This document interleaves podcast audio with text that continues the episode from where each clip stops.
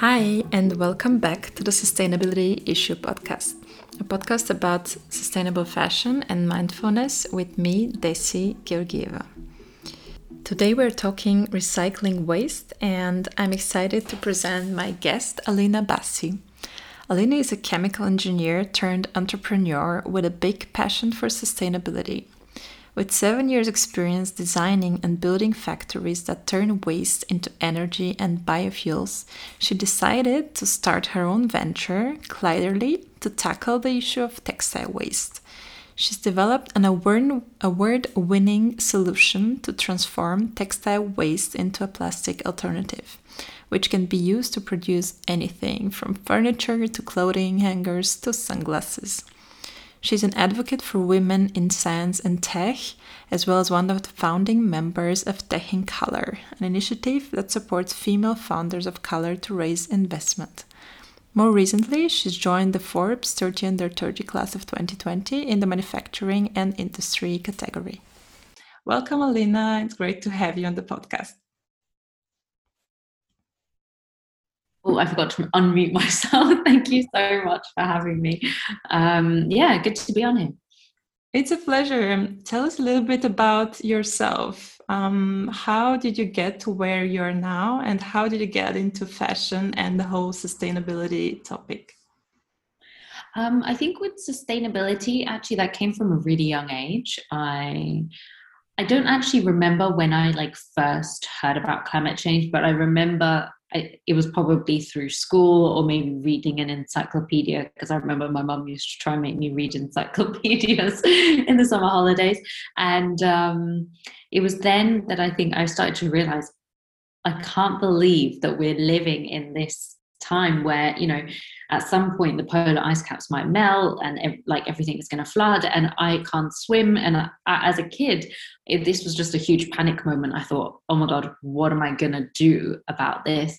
So um, i had it from a really young age actually decided that i was going to work on something to do with sustainability. That was just the thing i knew i wanted to do. And that really helped me to choose my career path. It helped me to figure out what I wanted to do as an engineer. Um, so that passion was always yeah there from the beginning. Um, I think the interest in the fashion industry is actually more of a more personal one. It's just something I've always found interesting. I um, yeah just enjoyed you know seeing obviously western clothes like we all wear but also you know having an indian heritage also seeing beautiful Indian garments, which are so colorful and have so much more, so much to them. Um, so that interest in fashion has just always been there. It's a personal thing, and um, I just love being able to combine the two now. It's um, it's yeah, it's like a dream. That's amazing. And yeah, I couldn't agree more with you on the whole sustainability thing since you were a child. I feel the same way. But was there a pivotal moment for you when you said, okay, now um, you took the loop and you had to start the company? Um, yeah, I, I, think I mentioned this story a lot, but I will say it again anyway for anyone who hasn't heard. Um, having worked in waste for a long time, I had seen waste from homes, waste from coffee, um, I've been to recycling sites where people are picking through household waste that we have. And, you know, I've been to sites where, you know, I've worn a high vis jacket and there's so many flies in this waste site that everything is just sticking to me. And so I've seen waste in many different ways, but it was actually during a trip to Tanzania visiting some of my family there that I actually saw textile waste for the first time. So I wouldn't say it's an aha moment, but it I think that's as close as it gets um, for me anyway, um, because that was my first time seeing this, and it was it was literally three or four months after that I decided, okay, that's the thing I'm going to work on. But I think sometimes when you start a company, a lot more things have to align. It's not just the idea, it's also the timing in your life. So at the time, I wasn't really in a full time job. I wasn't really sure what my next path was going to be. And I'd worked for so many years, and I realized that if I don't start now, I'm never going to do it because this is the only, like, this seems like the right time to do it. And it always feels like a leap of faith. It'll never feel like the perfect time, but that's kind of like the closest to perfect time. I mean, there never really is a perfect time. I love that. There's this notion of connecting the dots, and you do different things in your life, and along the way, the dot starts connecting. So I guess that's something uh, yeah. yeah looking back i'm like oh okay now i know that that experience doing my carbon footprint calculations and my master's thesis is so helpful to me now or um, doing this one thing in that factory that i worked in is so helpful now so you definitely you can connect the dots looking back but when you're looking ahead you have no idea totally and tell us about Kleiderly. What is the vision and the mission of the company? Um, so with Kleiderly, we're trying to solve the problem of textile waste um, through one solution. Of course, this problem is so big that we can't solve it ourselves, um, but we're trying our best to tackle it as much as possible. So 90% of all of the clothes that we ever wear go to a landfill or go to an incinerator. So in a landfill, they sit there for over 200 years because we wear plastic and it doesn't decompose. Um, in an incinerator, it's just burned. So we decided to take this resource and say, okay, how can you use this and reuse it in thinking of circular economy principles? So we developed a technology to recycle it into a plastic alternative. And that means that you're solving two environmental problems at once because you don't need to send all those textiles to a landfill, but you also don't need to produce plastics from crude oil because um, you know that's also a, a, polluting stream. So essentially with our solution we solve both of these and produce a product that's really versatile. So our material has been used to replace polystyrene and clothing hangers ABS plastic in security tags for fashion brands, um, now replacing acetate in eyewear, but also we're working on a furniture line. So, in that case, we would be replacing materials like polypropylene or wood. So it's a really versatile material, but it took a very long time to get here. Um, the goal is to do as much as we can to reduce um, textile waste in the environment, not just at the end where we're taking it, but also in the beginning, because the waste is generated by our consumer behavior. And so the only way to tackle it is also to tackle it from the other end and help people to understand what their um, their habits, uh, uh, uh, their impact of their habits in the environment. So we're trying to tackle it from both ends. One end is the very practical solution, and the other end is more of knowledge sharing with our online magazine, with doing lots of events to help people to understand a lot more about their habits. Yeah, I love that. And I hear this so often from sustainable fashion brands that in the end a big part of your job is in fact educating the customer but i think that's yeah that's definitely the way to go. And in sustainable fashion we also often talk about collaboration and that yeah collaborating with each other is so important. And i wonder if you can talk a little bit about your approach to the business and yeah does collaboration play a big role? Who are your partners Absolutely. Collaboration really does. I think um, it's much easier during non COVID times because you can tr- see people travel and build better relationships. It's been harder um, with, you know, like the core of the business growing during COVID times to create stronger relationships and these collaborations. And of course, the fashion industry is going through a really tough time right now. Uh, everything's closed, they have huge uncertainty. So um, I think as we come out of COVID, we will have much stronger collaborations with fashion brands. And a lot of things have been bubbling, you know, uh, and lots of exciting projects that we've been working on. But they will come to life, I think, after COVID. So, one example, which I think I'm allowed to mention, is the collaboration with Otto. We've been working with Otto for a year now to try and basically produce new products for them to retail made out of fashion waste. And this is one of the biggest projects we've been working on for a while. But again, COVID slows a lot of things down. Um, you know, even just simple decision making where you could all just meet in a room. Um, is uh, it takes a lot longer if you're doing things by email. So hopefully after COVID, there'll be a lot more exciting collaborations that I'm allowed to talk about. Cool, but that's amazing already. So congrats on that collaboration. And yeah, looking forward to what's next. And talking about that, um, can you tell us a bit more about where you are now and where do you see the company going in the next three to five years? Um, so right now, actually today is the official day that we're at, uh, mentioning the new product launch, which is the eyewear line. Um, so today's actually a really exciting day to do this podcast. Um, and it, thank you. Um, and the, the glasses are available for pre-order. Uh, in the next three to five years, I see us producing a whole ecosystem of products, not just eyewear, because this is really just the beginning. As I mentioned, the material is so versatile that I think we could be having very soon, you know, our own sustainable accessories, uh, furniture line. So there's a lot more that we'll be doing, and I think that's where the ecosystem will grow. Um, I also see us potentially white labeling a lot of products for brands that have their own label. They're large fashion brands, but they want their own sustainable products. And the good thing is because we produce everything in Europe and the waste is also locally sourced, they can also guarantee that everything is done, you know, with fair wages in mind.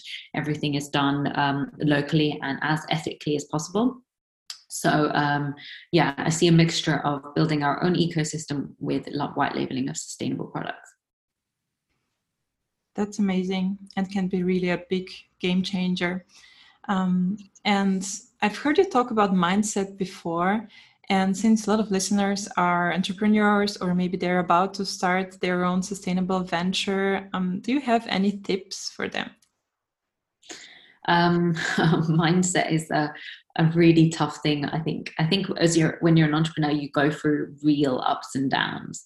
Uh, it's such a huge roller coaster, and um, you can have a day where you've had like the best news and the worst news all at the same time um, and every day something new is happening so it's really exciting but uh, there's a lot to keep up with um, so my recommendations are to have a really good uh, group of founder friends who you can share that journey with because um, to be honest, now some of my closest friends are the friends who are founders as well, because they can just relate to everything that I'm going through.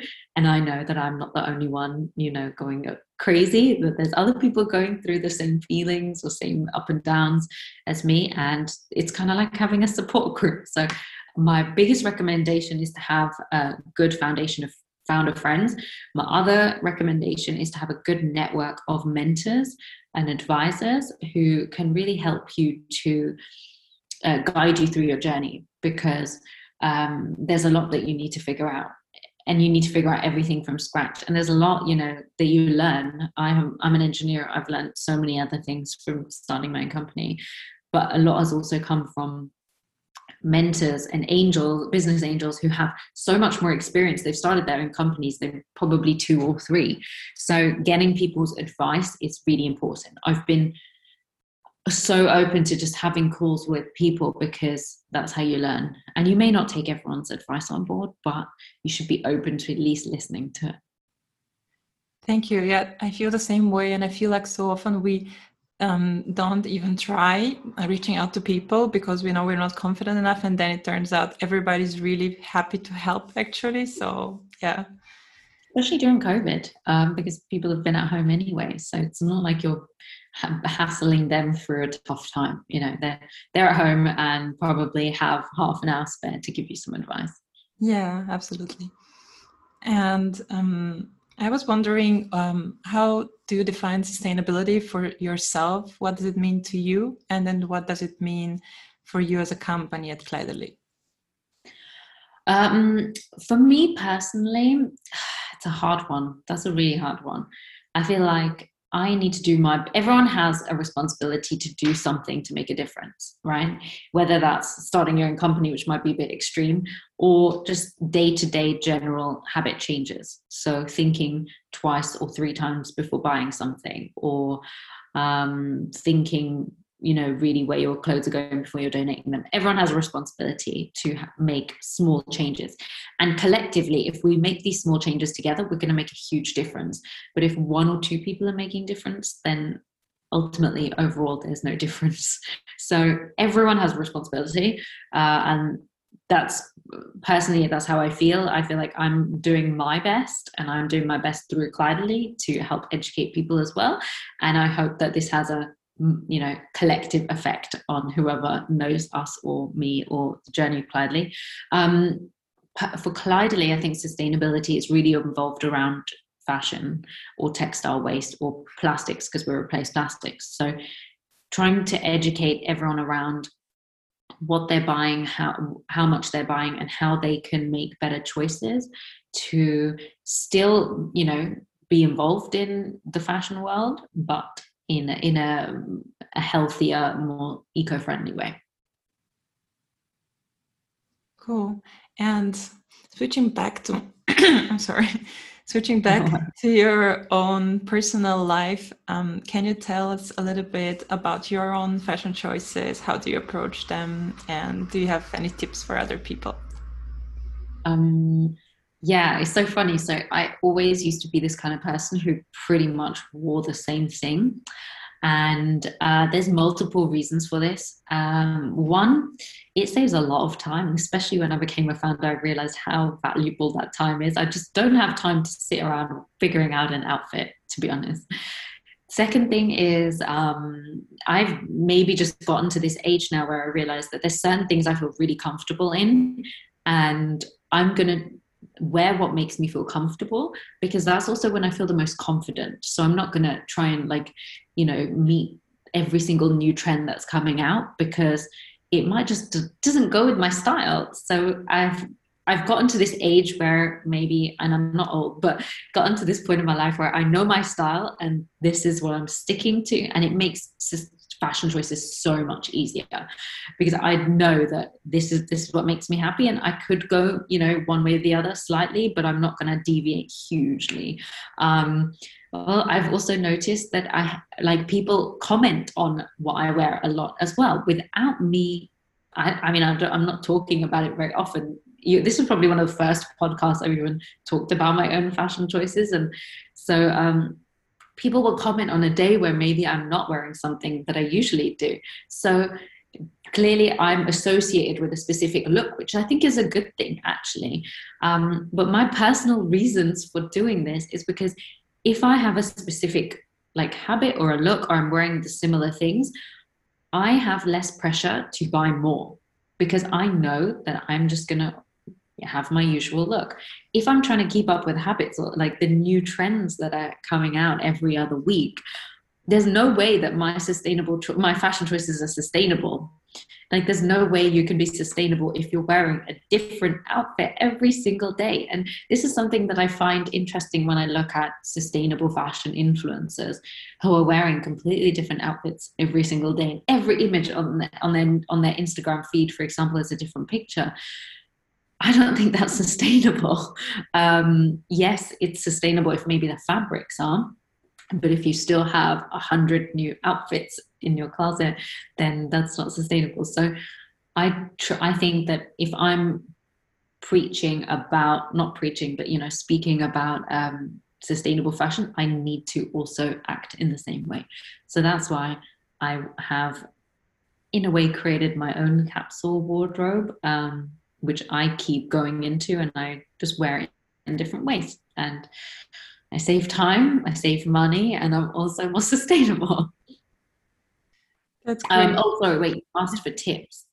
Yeah. Right? Yeah. I mean, sure. um, I'd say really, um, actually, is someone who I know who actually had created their own capsule wardrobe who's a lot younger. That really I found very inspiring. Um, because she spent uh, and at that age i think is also really inspirational. To create your own capsule wardrobe at a really young age must be tough because i know that when you're 18 or 19 you want to keep up with the trends. But spending that extra amount of time to really think about how your wardrobe aligns with your values is so important because that's how people see you and so you want your the way you look to also be aligned with how what your values are. So um, spending time so a capsule wardrobe is basically narrowing your whole wardrobe down to apparently the key number is 37 items. You should not have more than that. That is mainly including like bottoms tops dresses skirts whatever. Obviously not things like underwear and, and accessories or jewelry. Um, but if you can narrow things down to 37 items that's apparently the perfect solution to solving all of your problem is it's the the key to um, being as quick as possible, but of course, so of course also like saving money. So I would recommend people to start spending some time thinking of what they don't need anymore, and have they worn it in the past six months?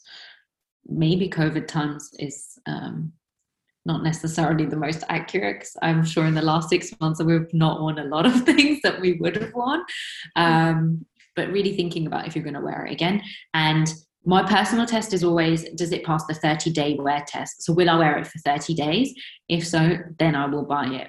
But if i'm not going to wear it like if i'm going to wear it wear very rarely i wouldn't.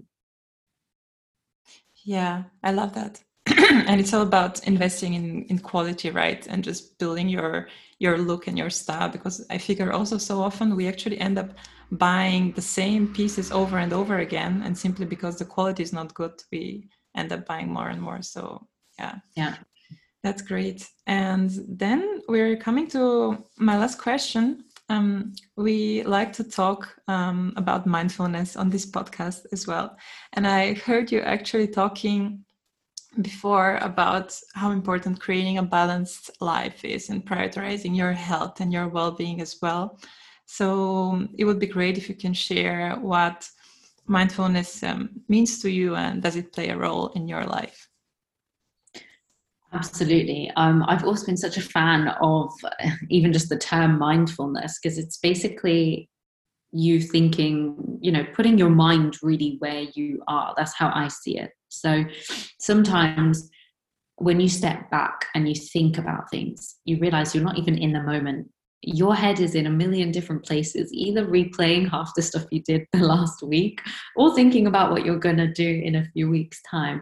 So for me, mindfulness is being in the moment and really enjoying what's happening now because we have no control over what's going to happen in the future. But we have control over what we're doing at this specific moment in time. So I really like to um, uh, kind of sometimes just take stock and look back and see how far I've come. Because sometimes I get scared of the future, and the best way to kind of combat that is to look and think how many obstacles you've overcome. So, the way I do this is I like to go for walks. I love walking in nature as much as possible, which is kind of hard living in the city, but luckily I don't live far from a park. Um, but also I love just being in nature. So if I can, anytime I could, I would love to like just go go to the mountains. So I can't wait for travel because that's what I want to do, um, and that's the best time for me to reflect. And I actually went for a walk this morning, and I was just thinking about where I was this time last year, and I was thinking, there's so many things I hadn't figured out um, that I know now. And looking back, I think, wow, I was so scared of that time. And clearly I've gotten through it. So anything that I'm scared of now will also pass, and I'll be looking back on this moment. But I need to enjoy it. Uh, I think it's really hard to do when you're um, so busy to enjoy the journey. Um, but I'm doing my best to do that, and reflection is a big part of it. Um, yeah, I think I think that's what mindfulness means to me is enjoying it. I think it's um, hard to do so if you're really busy. So I like to try, I'm trying to be as strict with myself as possible. So ideally, I don't work in the evenings. Not always the case. I was working the last few evenings, so it's. I'm not. I'm not perfect. no one is. Um, but I also try and do my best to not work on, say, like Friday evening and Saturdays for example. So having clear boundaries helps you to have that time away. Um, and when I started, I did not have clear boundaries at all. I would be working all the time. And that's a problem because you're not able to step back and reflect to really even just see a problem from an outsider's perspective. So, mindfulness for me is stopping and taking stock of what's happening. I love that. Well, Alina, thank you so much for being uh, on the podcast and sharing all these insights with, with us. It was a pleasure having you. And yeah, where do people find you? Um, they can find me on Instagram. Uh, I think my handle is just my full name, Alina Bassi. Um, and of course, Kleiderly Berlin. It would be amazing if everyone followed Kleiderly Berlin on Instagram. But then, of course, we have Facebook, Twitter, and LinkedIn. Um, so all of those channels are also great uh, to kind of connect with us. Um, for me personally, I like to be connected with on Instagram or LinkedIn. Great. I'm going to have all this um, in the show notes. Thank you so much again. Thank you so much.